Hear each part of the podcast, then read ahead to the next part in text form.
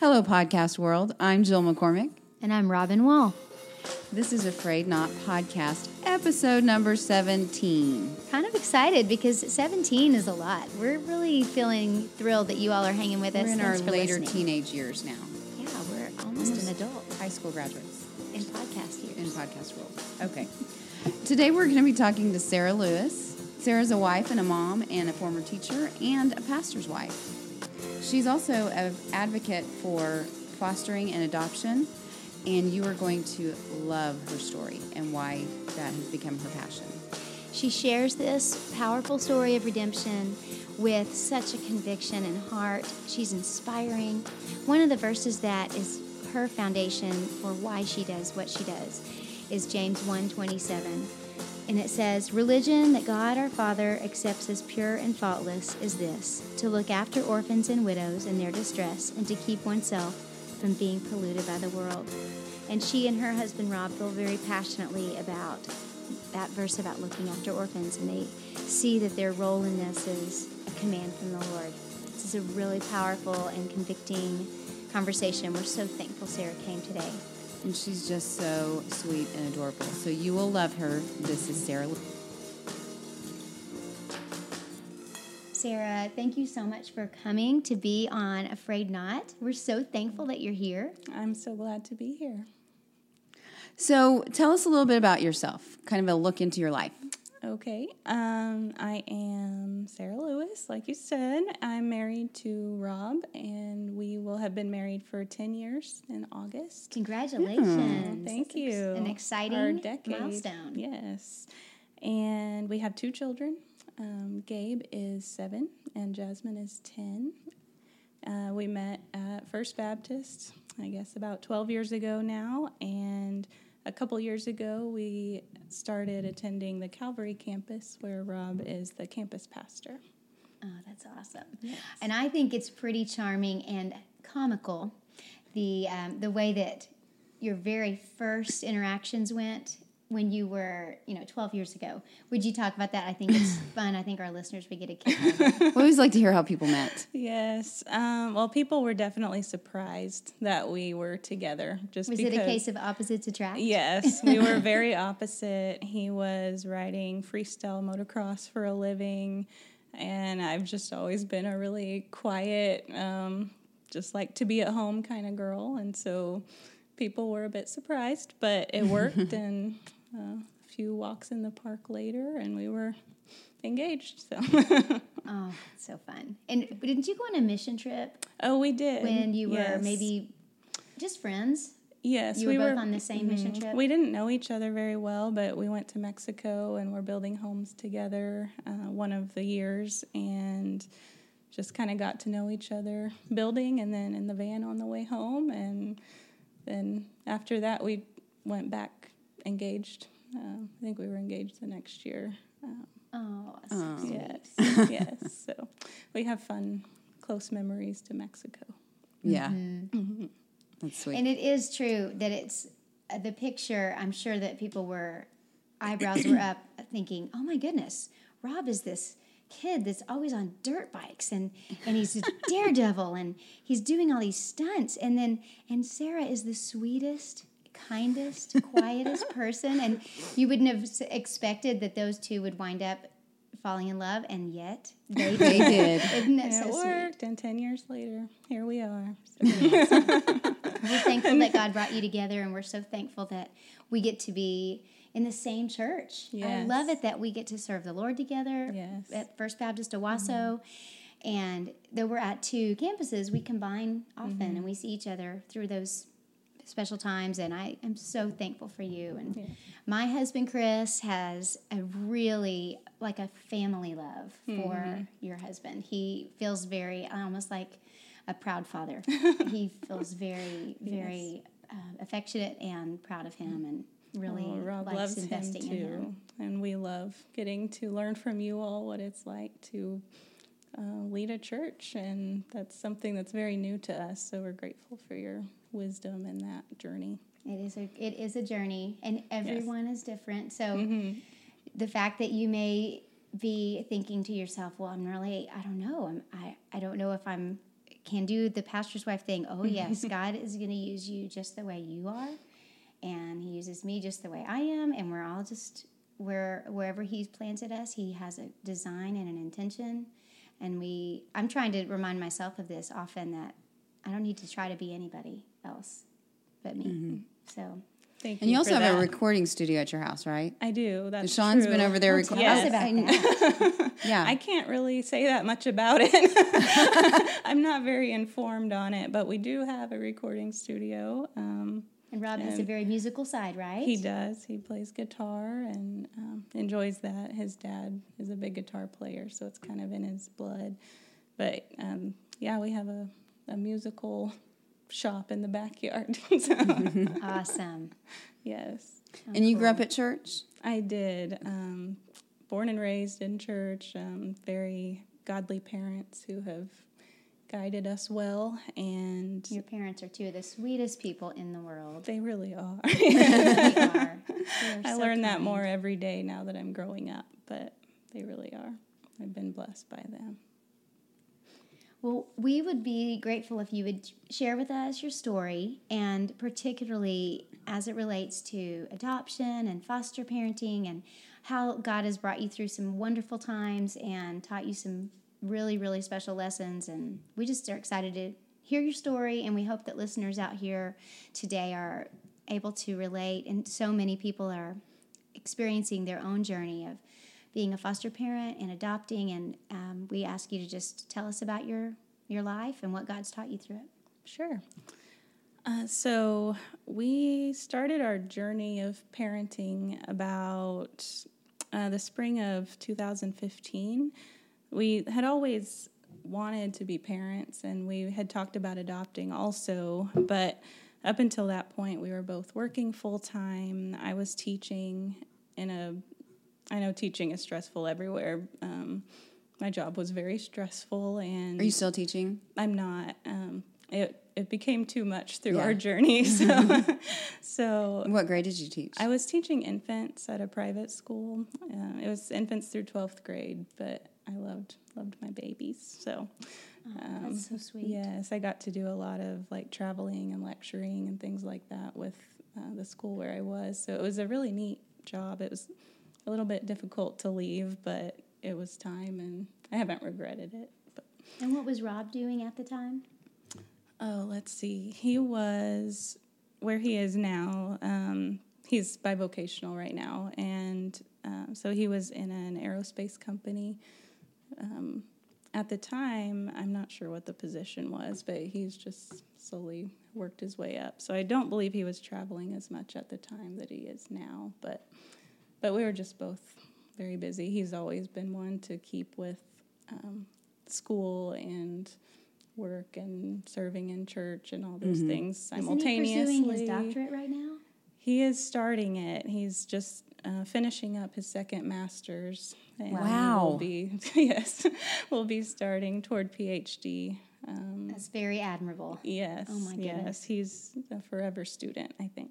So yeah, he's always busy and just has a huge capacity to be busy, uh, a lot more than I do. So, um, but we were both very busy at the time, and so one night we were invited to go to something called Secret Church, and if you're not familiar, it's um, something that David Platt used to do. I'm not sure if it still happens today, but he creates these um, mm, the environment like the persecuted church, and so Wow. you go to like a simulcast and they um, show you a video of him preaching.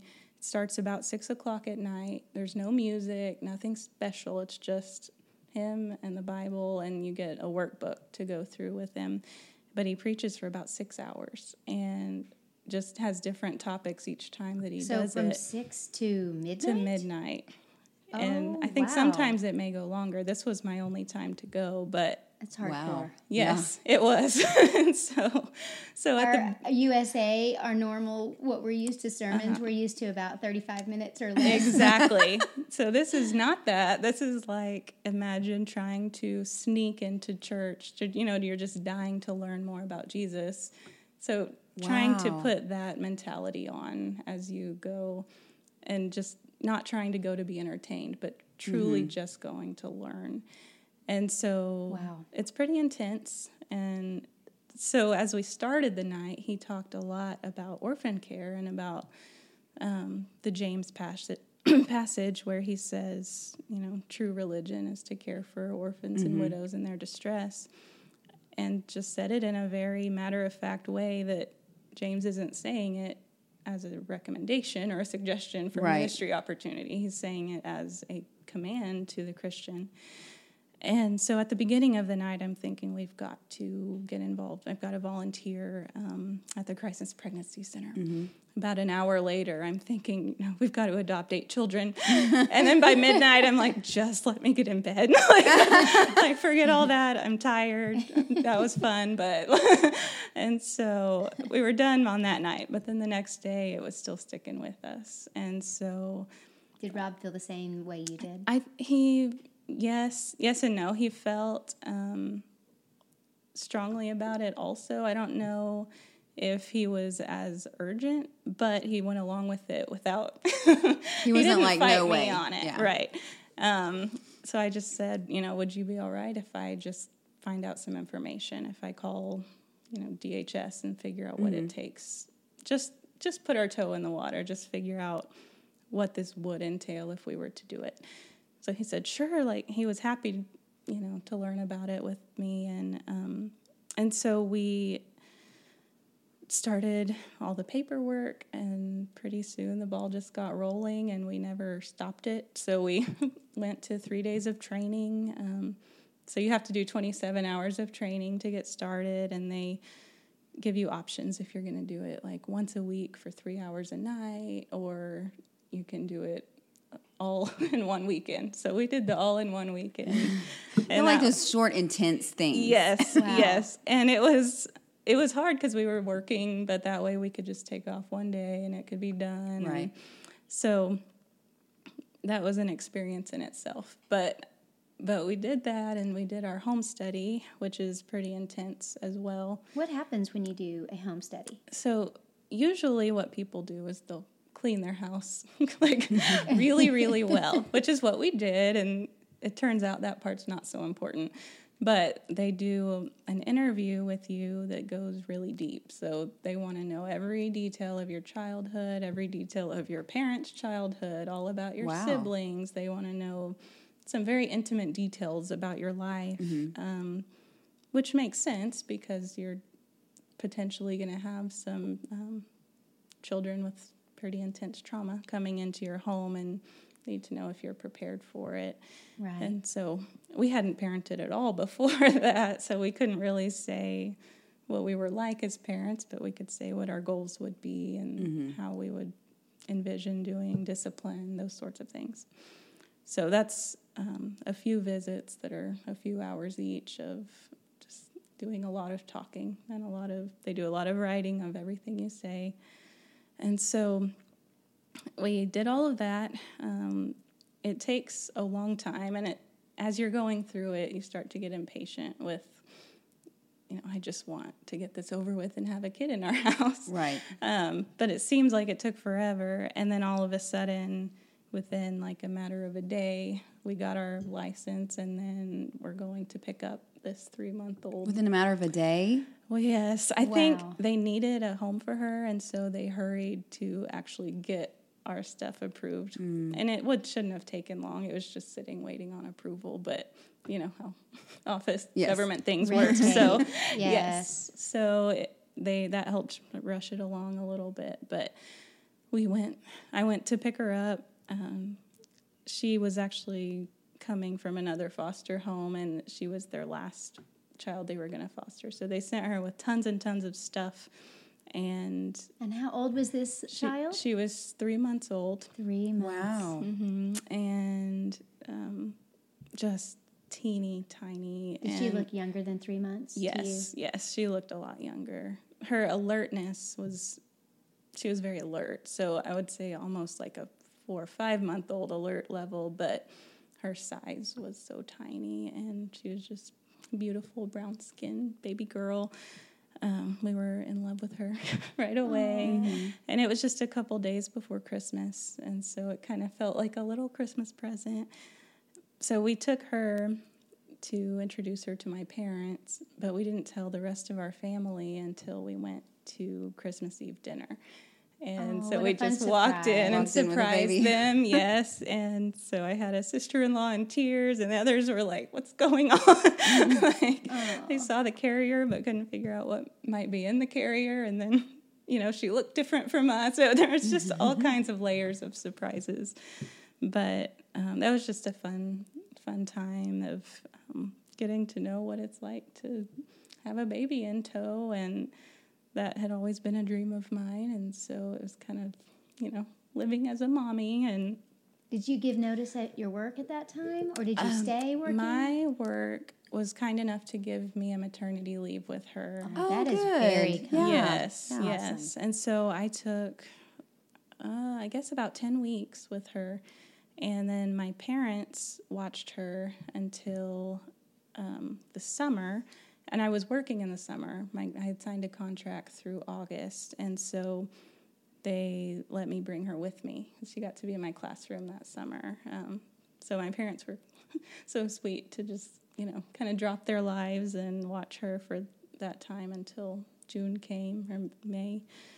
And then she came along. And so it was fun to get to have her there. I remember seeing you all bring her to church mm-hmm. and just feeling so much joy and mm-hmm. so happy that she was with you and knowing that you were providing so much love and security for her mm-hmm. that she needed so much and it was pretty beautiful i have to say. Well, it felt really beautiful at the time. and there were so many ways that my job had actually prepared me, not just with infant care, but with her some of her specific needs that I had seen with other children. Um, so I kind of sure knew she how to handle have it. some needs. She did have a lot, a lot of um, unique needs. She had a rough start in life, and so that led us into this journey of I mean, literally hundreds of medical appointments. So therapy Did they things. prepare you for that at all when you were talking to they, DHS? I mean, they told us some of the parts Mm-hmm. of life, like that you'll have caseworker visits or visitation, but we were not expecting the amount that it was. And of course, not everyone is going to have a child that has all these extensive medical needs Mm-hmm. either. And so that was kind of unique to her case, but also not uncommon to foster care. And so it just became a very, very big added um, challenge to our life. And again, my work was very accommodating as much as they could be. So if therapy started a little bit earlier than I could get there, they would let me leave a little early. So did you guys get kind of certified for traumatic?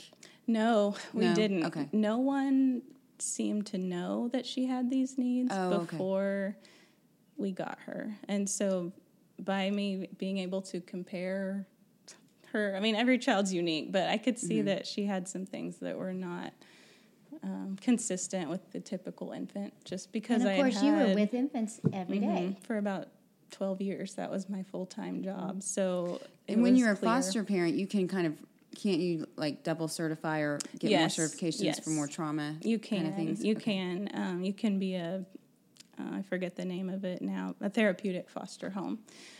But in this case, we didn't become that. Um, we just kind of rolled with it, and um, I don't even know if you can be that for an under three year old. I think that might start when they're three, because it's typically more behavioral. Mm-hmm. But um, yeah, but for her, we just kind of learned a lot as we went, and um, She bonded to you both very well, didn't very she? quickly. Yes, she did. Um, even even now when we see her, she's very much a daddy's girl, and um, she just yeah, she's just fit right in to our home, I think, and we started seeing her make a lot of the milestones that she needed to once we got therapy going and she had a wonderful doctor who just prayed for her at every visit and Oh, that's wonderful. I mean, just so many pieces that fall into place that you know that God's hand is on it.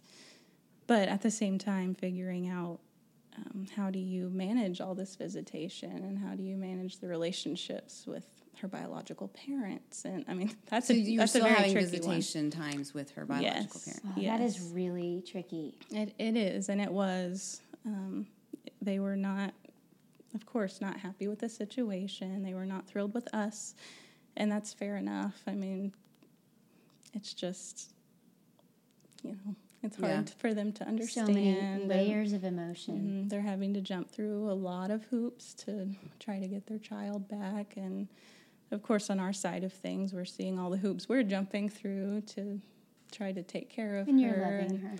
and trying to love them as well. And so it, it does get very tricky. So that was a huge learning curve. And then you learn the whole legal system that you never expected to need to learn. And so figuring out what adjudication means and just a whole lot, a whole list of terminology. Which, what does that mean?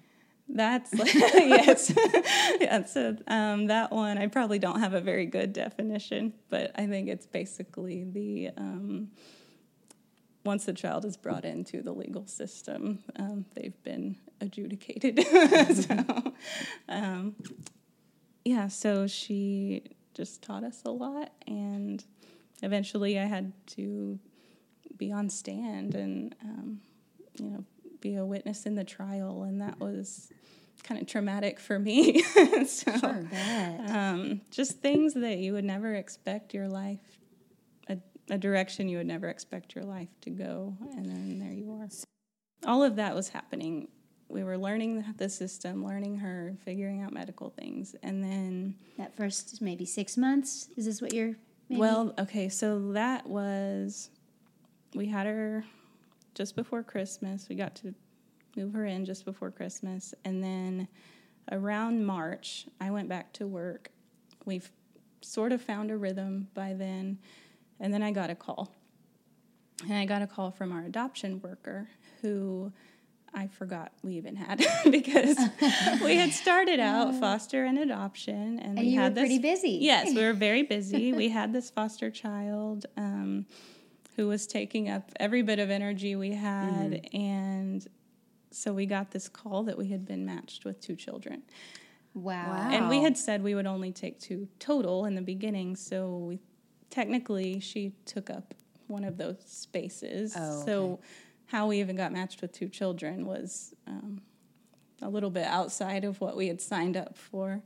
So I said, you know, I'm sorry, but we are maxed out right now. I'm going to have to say no this time. Um, you know, later on we'll be ready to maybe go there to add more children, but right now we can't handle it. And so she said, Well, that's fine.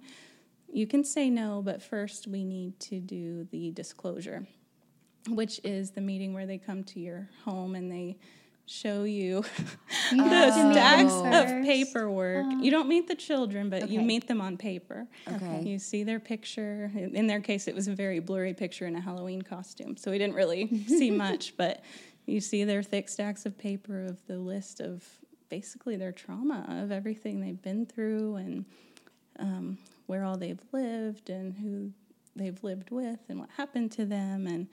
So really, it's just a trap because Because who's going to say, you can can't you say no. You can't look at their pictures. and your and- biological siblings. their right? biological brother and sister, yes. Um, so we, you know, You said yes. a couple weeks later, we're on the our, on the drive, a couple hours away to go meet them, and so I mean, from that first visit, Jasmine was calling us mom and dad, and Gabe took a little longer, but he couldn't say his R's, so we were.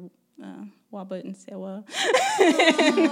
and I think that they had told them all about us being Robert and Sara, and so that was just our names to him. And so they attached really quickly. Um, I think they were just so hungry for attention, for attachment, that that was it was just a natural fit for them. That Had they been in the system for a long time? they had um, since well, I guess about three years before um, we met them, and so they had their own share of some pretty hefty trauma. And I mean, it's amazing knowing them now, how much they were protected, how much they, um, I don't just that they are who they are given what they've been mm-hmm. through. They're not without, you know, their things. And so we work through that.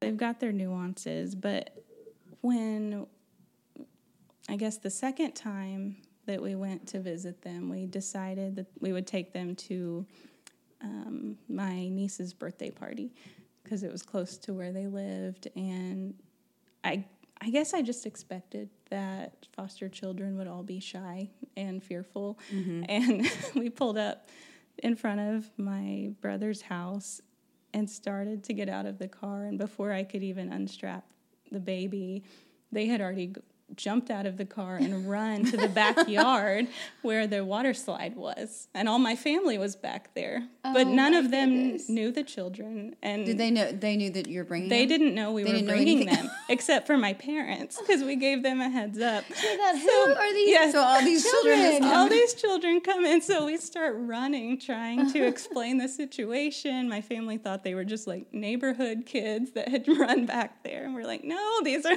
these are our children children. And so now my family still teases us whenever we don't show up with new children at every event. like, like where are the new ones now? Uh-huh. But but yes, they were extremely high energy and still are, and they just don't really have an off switch until bedtime. But it wasn't what I expected, and so we got a little bit fearful because even these like two hour visits or one night visits wore us out completely. Like we would just go home and crash. Mm-hmm. And we didn't know what to do with all of this energy, which seems kind of silly, but like we didn't know if it was sustainable in our home we weren't thinking about. It's not silly at all. No, it's not. to go from no children and all of a sudden have three children, different right. ages, that's a lot of energy in the house. It and your newborn, lot. your young one, mm-hmm. which she wasn't a newborn, I guess, but she was. She about, was needing yeah. a lot of extra things that some children don't even need. So she, mm-hmm. you had mm-hmm. to factor in. Not only did she have her the the needs that every baby would have at that age, but additionally things that you were doing in therapies and schedules and all those things that on top. So I'm sure you felt a little apprehensive. yes. Yes, we did. And it was it was just a lot and I know that people probably thought we were crazy for even saying yes to these children. I didn't think you were crazy. I thought you were amazing. well, I think my parents probably thought we were crazy, but they didn't say it. They just stepped in and they filled in the gaps wherever we were struggling. I don't think we could have made it without them. It would not have been pretty. But you're right that because of the baby's needs, a lot of times mm-hmm. these children who needed so much attention were kind of put on the back burner. And I mean, can you imagine being on the back burner when you've just moved into a, a new home? But but we were just trying to figure out how to balance, how to mm-hmm. survive during all those years. And so um, we did somehow. And so on August 16th, of that year, they actually moved in full time. We did an extended visitation schedule a lot because of that, because it was so much to transition. But also, it gave me time to finish out my contract and then not have to have them move and be in daycare mm-hmm. and then um, start a new school. Right. So the day they moved in was meet the teacher night. So oh, as soon as they wow. got there, we loaded up all their supplies and went across the street to meet their teachers and thankfully they are very outgoing they and not are, fearful at all because they, they, don't just, know a stranger. they really don't. They can't stand to be around a stranger. They've got to go meet everybody. so, so I think they they made themselves known at that school pretty quickly, and uh, we were really grateful for that. They had great teachers, and it was just just a lot at one time, but we managed. And so, um, were there times that you would go to bed and, and just kind of have a, a meltdown, a or little did you, bit, or did you always just stay strong? Uh, I think I was too tired. I don't. there, there was a lot of time that I think I wasn't really thinking about what we were doing. It was just do it. Yeah. Like just make it to bedtime and hope that you're not messing them up too much in the meantime. and so, so we did the best we could, but we had, you know, a, a support system that we really needed, and um, yeah, everyone Yeah. made it, I guess. But over time, we eventually got to the, um, I guess, more intentional parenting, but we weren't. It took us a while to get there.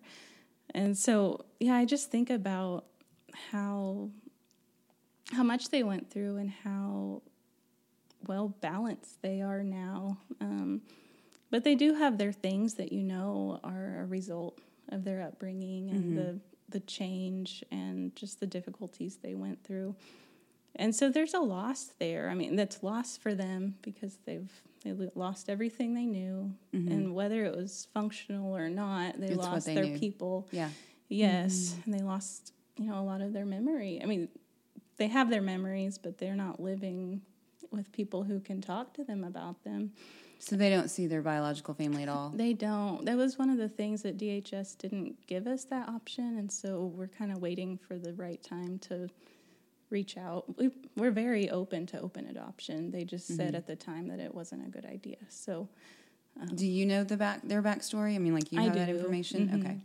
Yes, I have, you know, the thick paperwork that tells me a lot of it, but it's just just heart-wrenching to see what they went through and that, you know, you wish you could have been there to comfort them at least or protect them from it. And so that How many months apart are Jasmine and Gabe? they are two and a half years apart.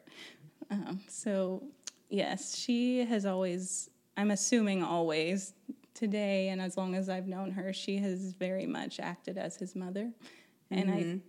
I, I know that's common for older sisters, but I think it's especially true Oh, I'm sure. for them Yeah. because if your moms are always changing, then you're going Mm-hmm. to be kind of the one consistent. And I think he's always kind of looked to her for that consistency as well. And so, Mm-hmm. Did they get to stay together every time at least, or except for ever once, Okay. once they were separated for a short time. But for the most part, I am really grateful they got to stay together.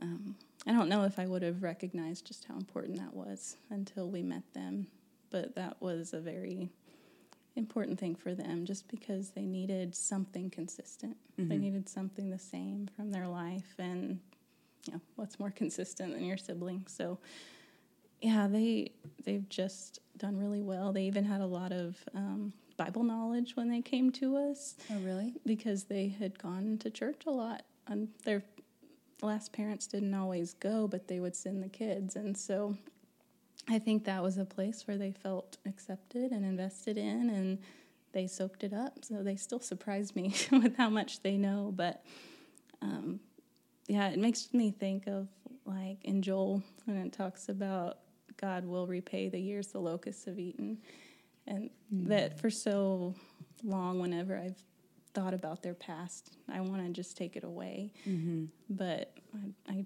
you know, trust God that He's not going to let that be in vain. That He'll use their Right. story. It'll be part of who they become. Exactly. Yeah. Exactly. And even now they'll talk about it um, with such confidence. They're not afraid to to go there and talk about their feelings about it and how how God's placed them in a family and so that's fun to hear from their little little perspectives. So sweet. Mm-hmm. So we um, finalized their adoption in February of 2017. And one of the interesting things from that was that when we got their birth certificates, we expected their names to be changed. That's what we wanted when we ordered the new birth certificates, but we didn't expect our names to be in the Oh, place. your names are on the birth Yes, certificate. like just as if we were there in the hospital. Wow. So I thought that was so, I really felt uncomfortable about it because it felt like a lie. It felt like it was just revising history. And I guess it is.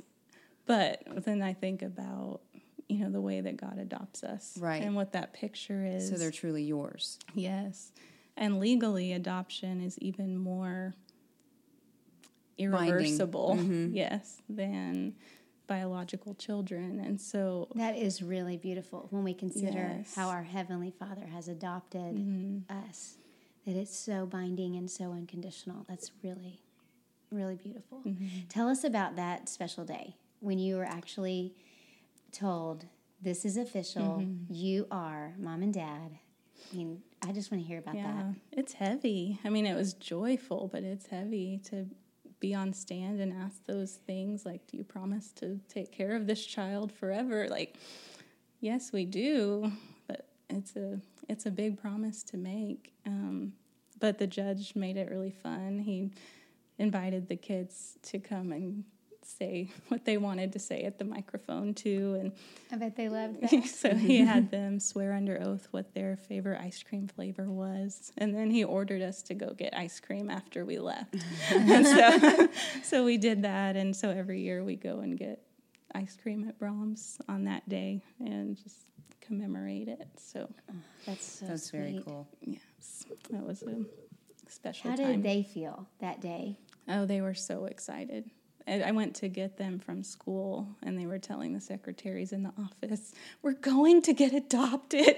We're going to get adopted." and so now, still to this day, we pass the courthouse all the time, and they still say, "That's where I got adopted." Oh, So they got a lot of like special treatment. Even the security guard was letting them look at the camera and how it works. so they have a lot of memories from that day. Everyone was so. were they already to using your last name, or did they? That Not they- yet. th- So they started using. That was that day. Yes, we waited until it was official. I think through foster care, we learned that nothing is final till it's final. Right. and so we didn't want to start anything until we knew for sure that it would be permanent.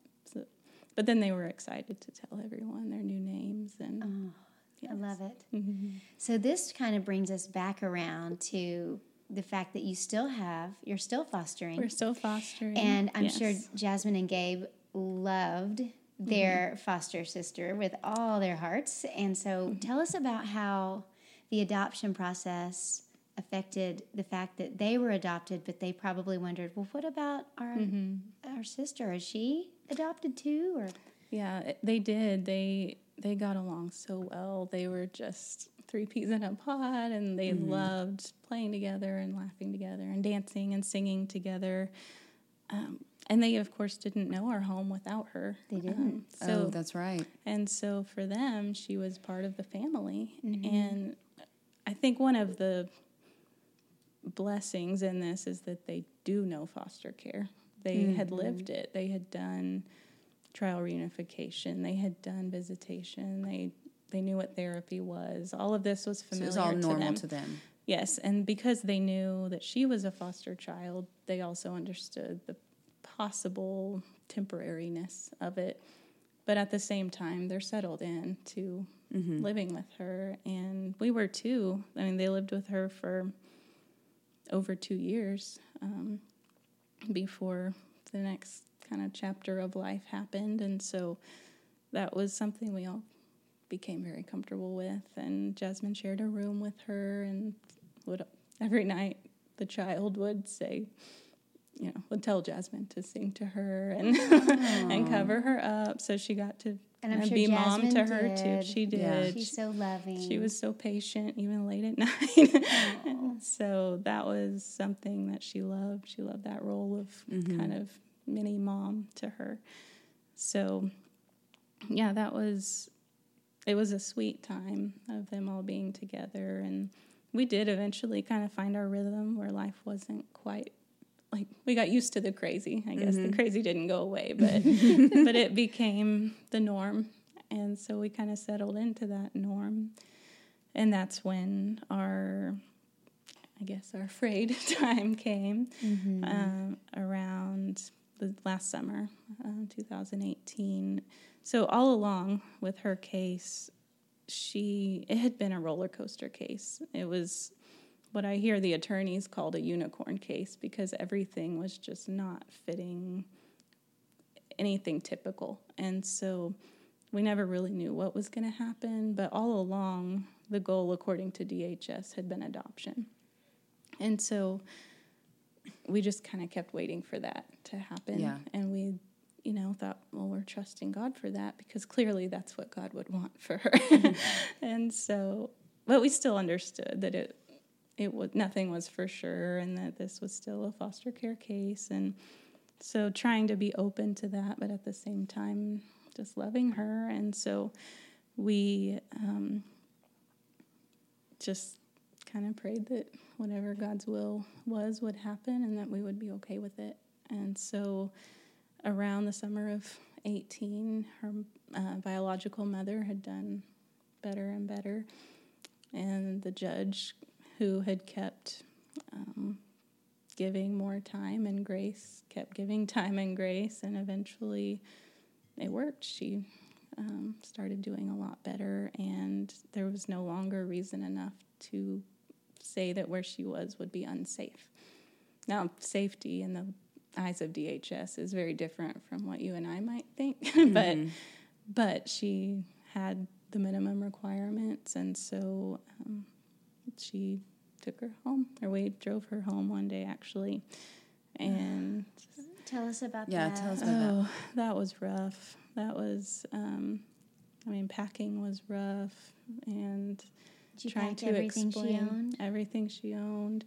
Um, so we just it was weird. It was like almost like a death in the family because mm. she's there and then she's gone. And mm-hmm. at that time, um, there wasn't much of a chance of a lot of connection after she left. Um, just there wasn't much openness to us at the time, and so. Um, Did the just, five of you all go together? We to all went. Mm-hmm, we all went, and just weren't sure what it would be like, and um, so we got to see the apartment where she would be, and that's not even typical. Usually, a caseworker will come and do that transition, but oh. um, I'm really I am grateful that we got to do that. There was a lot in that case that we did that you wouldn't typically do. So was there a caseworker even there, or they just no. trusted you to take her? They did. I think because of the length of the case, because this had been was a it three-year atypical case. that it lasted so yes. long? Yes, it's a very very long case, and so in a lot of cases, it would be ended purely because of the length of it. But in this one, there was some legal complications and other things. And besides, the judge's decision is really what decides it all anyway. Mm-hmm. And so she was pretty insistent on giving time. And so in the end, it was just a very long case. So, yes, we took her and all of her stuff and um, just kind of made it quick. We, Did she have a clue what was going on? I don't think so. I tried to talk to her about it, but she really she like wasn't very verbal. She was, but she had a lot of speech delays, and so um, it was hard to explain much to her. Mm-hmm. She had been having visitation before that, um, so she had spent a few nights over there. Um, it wasn't her first time at the apartment or anything, but it was it was the first time to stay, and so um, we did manage to do a couple of visits. Um, the Fourth of July was coming up, and we had already we didn't know when she would be gone exactly, and so we had planned on kind of letting my family say bye to her, and so her mom did agree to let us pick up both of them and bring her to that party, so that was fun. That was a, helpful to know that we were dropping her off, but we would see her in a few mm-hmm. days. Mm-hmm. Um, then we had one other visit at the park. How'd that party go with? It with actually went family? well. It did? yes, it it went well. My family was um, happy to talk with her a lot, and um, you know, it was just kind of chill, and we all had a lot to do with fireworks and eating, and so mm-hmm. we just kept everything moving.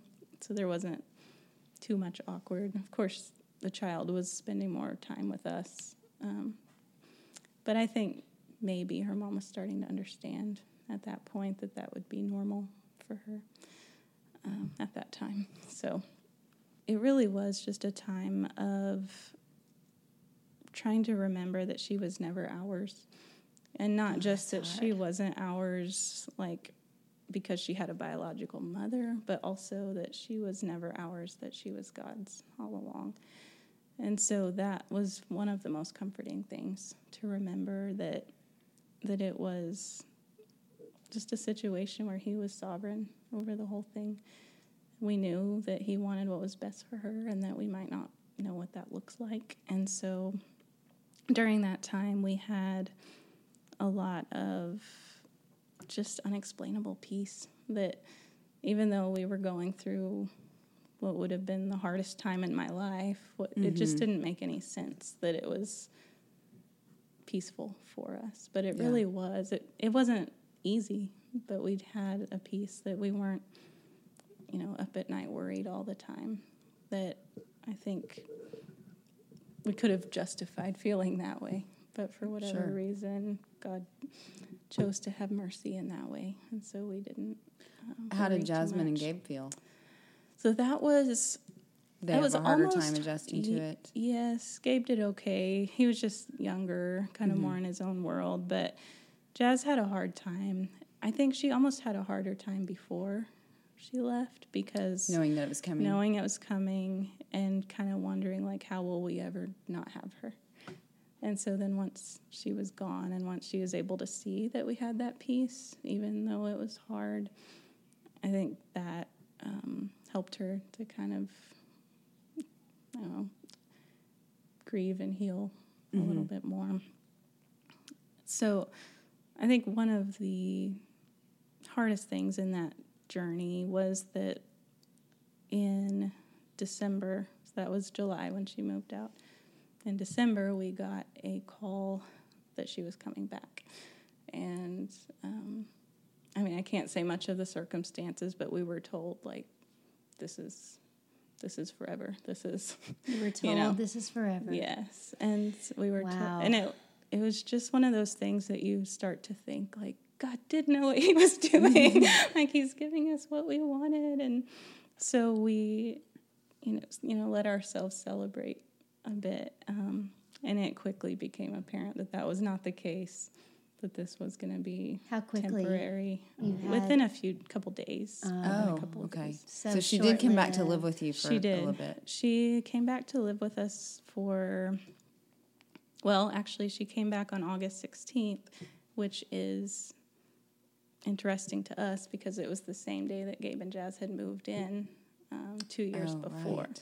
And so we had celebrated their move in day, came home, got the call, and then shortly after that, she was there.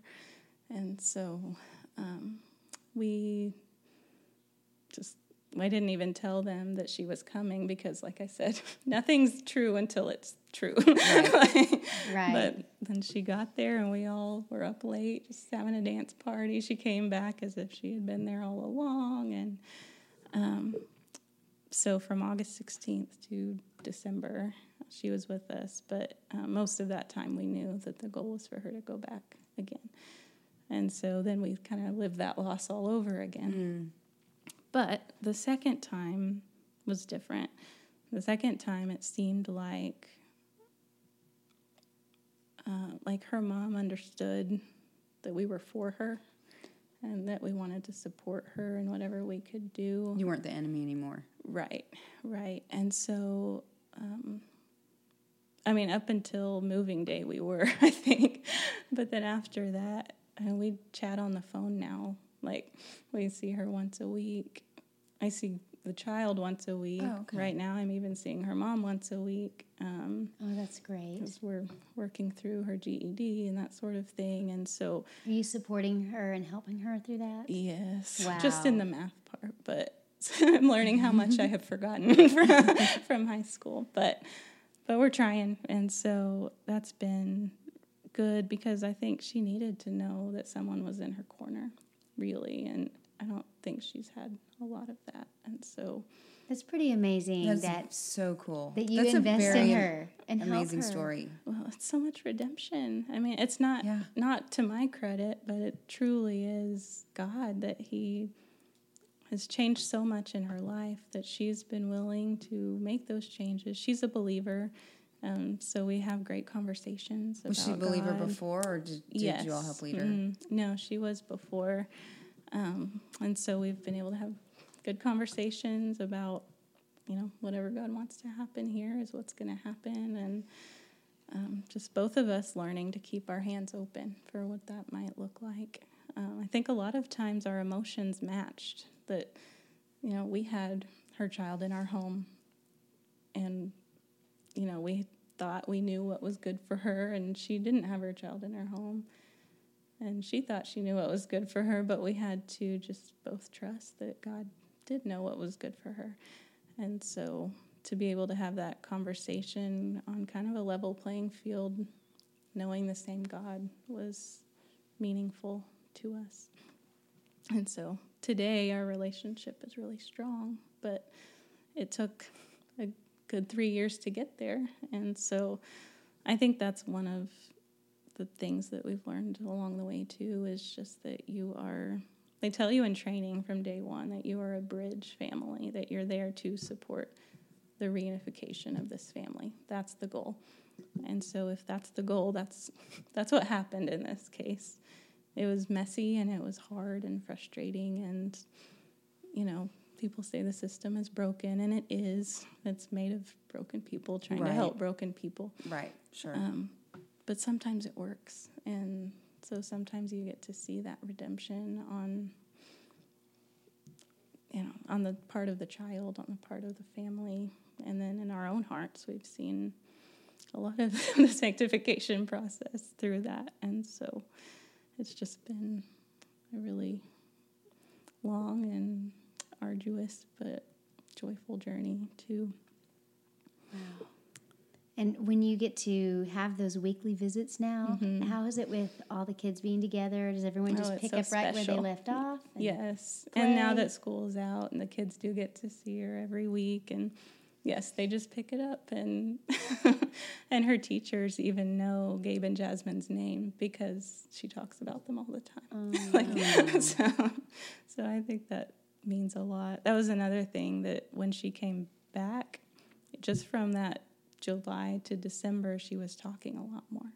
And so she could tell us what she wanted and what she was thinking and and now she can tell her, her mom and her teachers and everyone um, pretty consistently what's on her mind. So that was a blessing too. It's so great that you've built that relationship with her mom and you still get to have communication and stuff so that now she basically has two families. Exactly, exactly. So we've kind of joked along the way, like, can't we just adopt them both?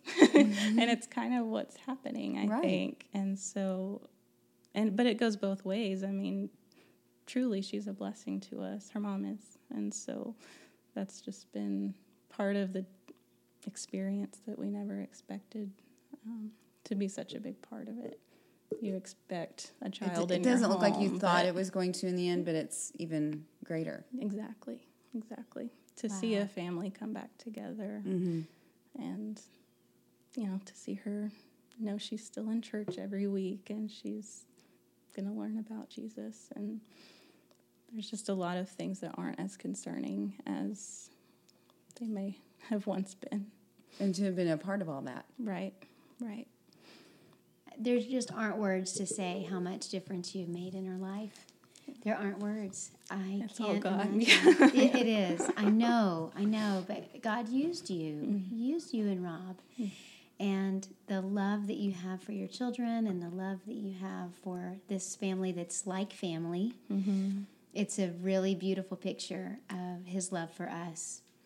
What would you say to a family who is considering being getting them involved as foster care? What would you what advice would you give and or even families that are let's have a separate question for how would you advise families that are thinking about adopting? So we you talked about both of those. Sure. Um, I think that for me, one of the biggest things that we all face, but that I faced was fear. Like, I was so afraid of losing this child. And in the end, that's kind of what happened. But knowing now the heartache that it took to get there, it's so worth it. That mm-hmm. I'm not, I know that if we do it again, and we want to do it again, that it'll hurt again but I'm not scared of that anymore. In fact, we're on a break, like through grieving and just figuring out what's next. But there's a part of me that almost misses that hurt because that is where Jesus meets you. Like that's where you lean into Mm-hmm. In Him. the valley. Yes, and he just fills up all your broken pieces. And so you're so close to him at that time that you just don't feel the same way when you're not broken. Yeah. so Wow. so that's been just something that I've learned that it's not so It's really scary. good. Really good, Um, and I know this is a little bit of a soapbox, so I hope that's okay.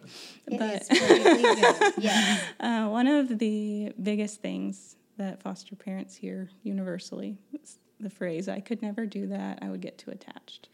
It's all the time it comes up, and I get it. I get it. I know what that felt like before, but I think there's a few things to think about with that statement.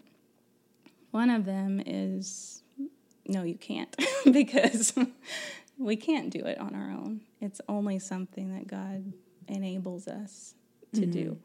And so it's fair to say, I could never do that, but it's not a good excuse either. But another thing about it is that the attachment is exactly what the children need. So you can say, I would get too attached, but that's exactly what would make you a good foster or adoptive parent Sure. it's hard. I mean, that is the hard part, but that's where I say that's where God meets you. Um, and so that's been important to me. Just knowing that we can't prioritize our own comfort over the child's, because we we're the adults, we're the grown ups. We can handle a broken heart better than they can. They didn't ask to be put there. Um, that every adoption, as much as we tend to romanticize it, you know, it is a beautiful picture of the gospel, but it always starts with brokenness. It always mm-hmm. starts with loss, with tragedy. Even if a mm-hmm. child didn't go through something, if they've lost their home, that's tragic. And so we need to be the people who are filling up that hole, that are, you know, meeting that need. Because there are other people in our world who will meet the need. They'll step in and they'll take care of the children. But if we as the church don't do it, what a missed opportunity is that? Right. If we're not the mm. people that DHS says we can call them, we know well, and like them. you said, the Bible commands it. It's not. Exactly. It's not an option, mm-hmm. really. It says we're to do that. Yes, and so often we're we make the mistake of saying I was called to foster care, I was called to adoption. Mm-hmm. And it's not that everyone should be an adoption adoptive or foster parent, but everyone is called to do something with orphan care. We just are. like you Yeah. say, it's a It command. says it right there in James. Right. Exactly. So I'll get off my soapbox, but I just think I don't want anyone to to feel, I guess, that they can't do it because of the possible heartache, because that's there, and it's Yeah. okay. It's to happen. hmm Yeah. Also, it helps to know that it's free uh, through DHS. So a lot of times adoption is scary because it's so expensive, but if it's through DHS, then it's completely free, and they even provide services to help post adoption and during while they're there to make it take off the financial burden on the family. So And a lot of people just want to adopt an infant. So, what would you say to that?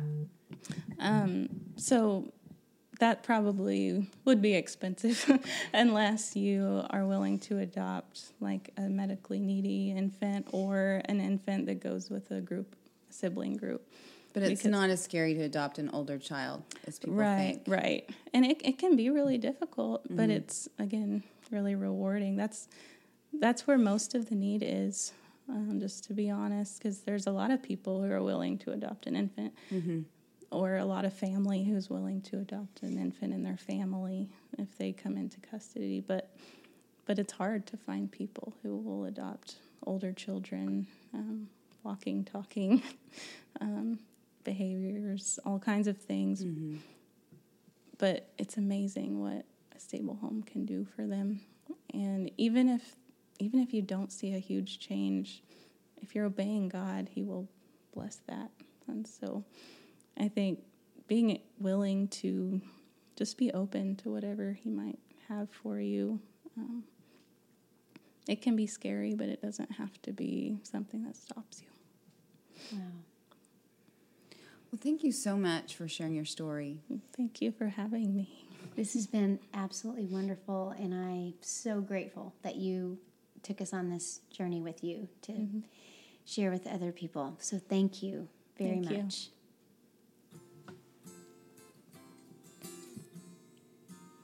Thank you so much to Sara Lewis for coming today to be on A Frayed Knot. We're so grateful, and what a precious and pure soul.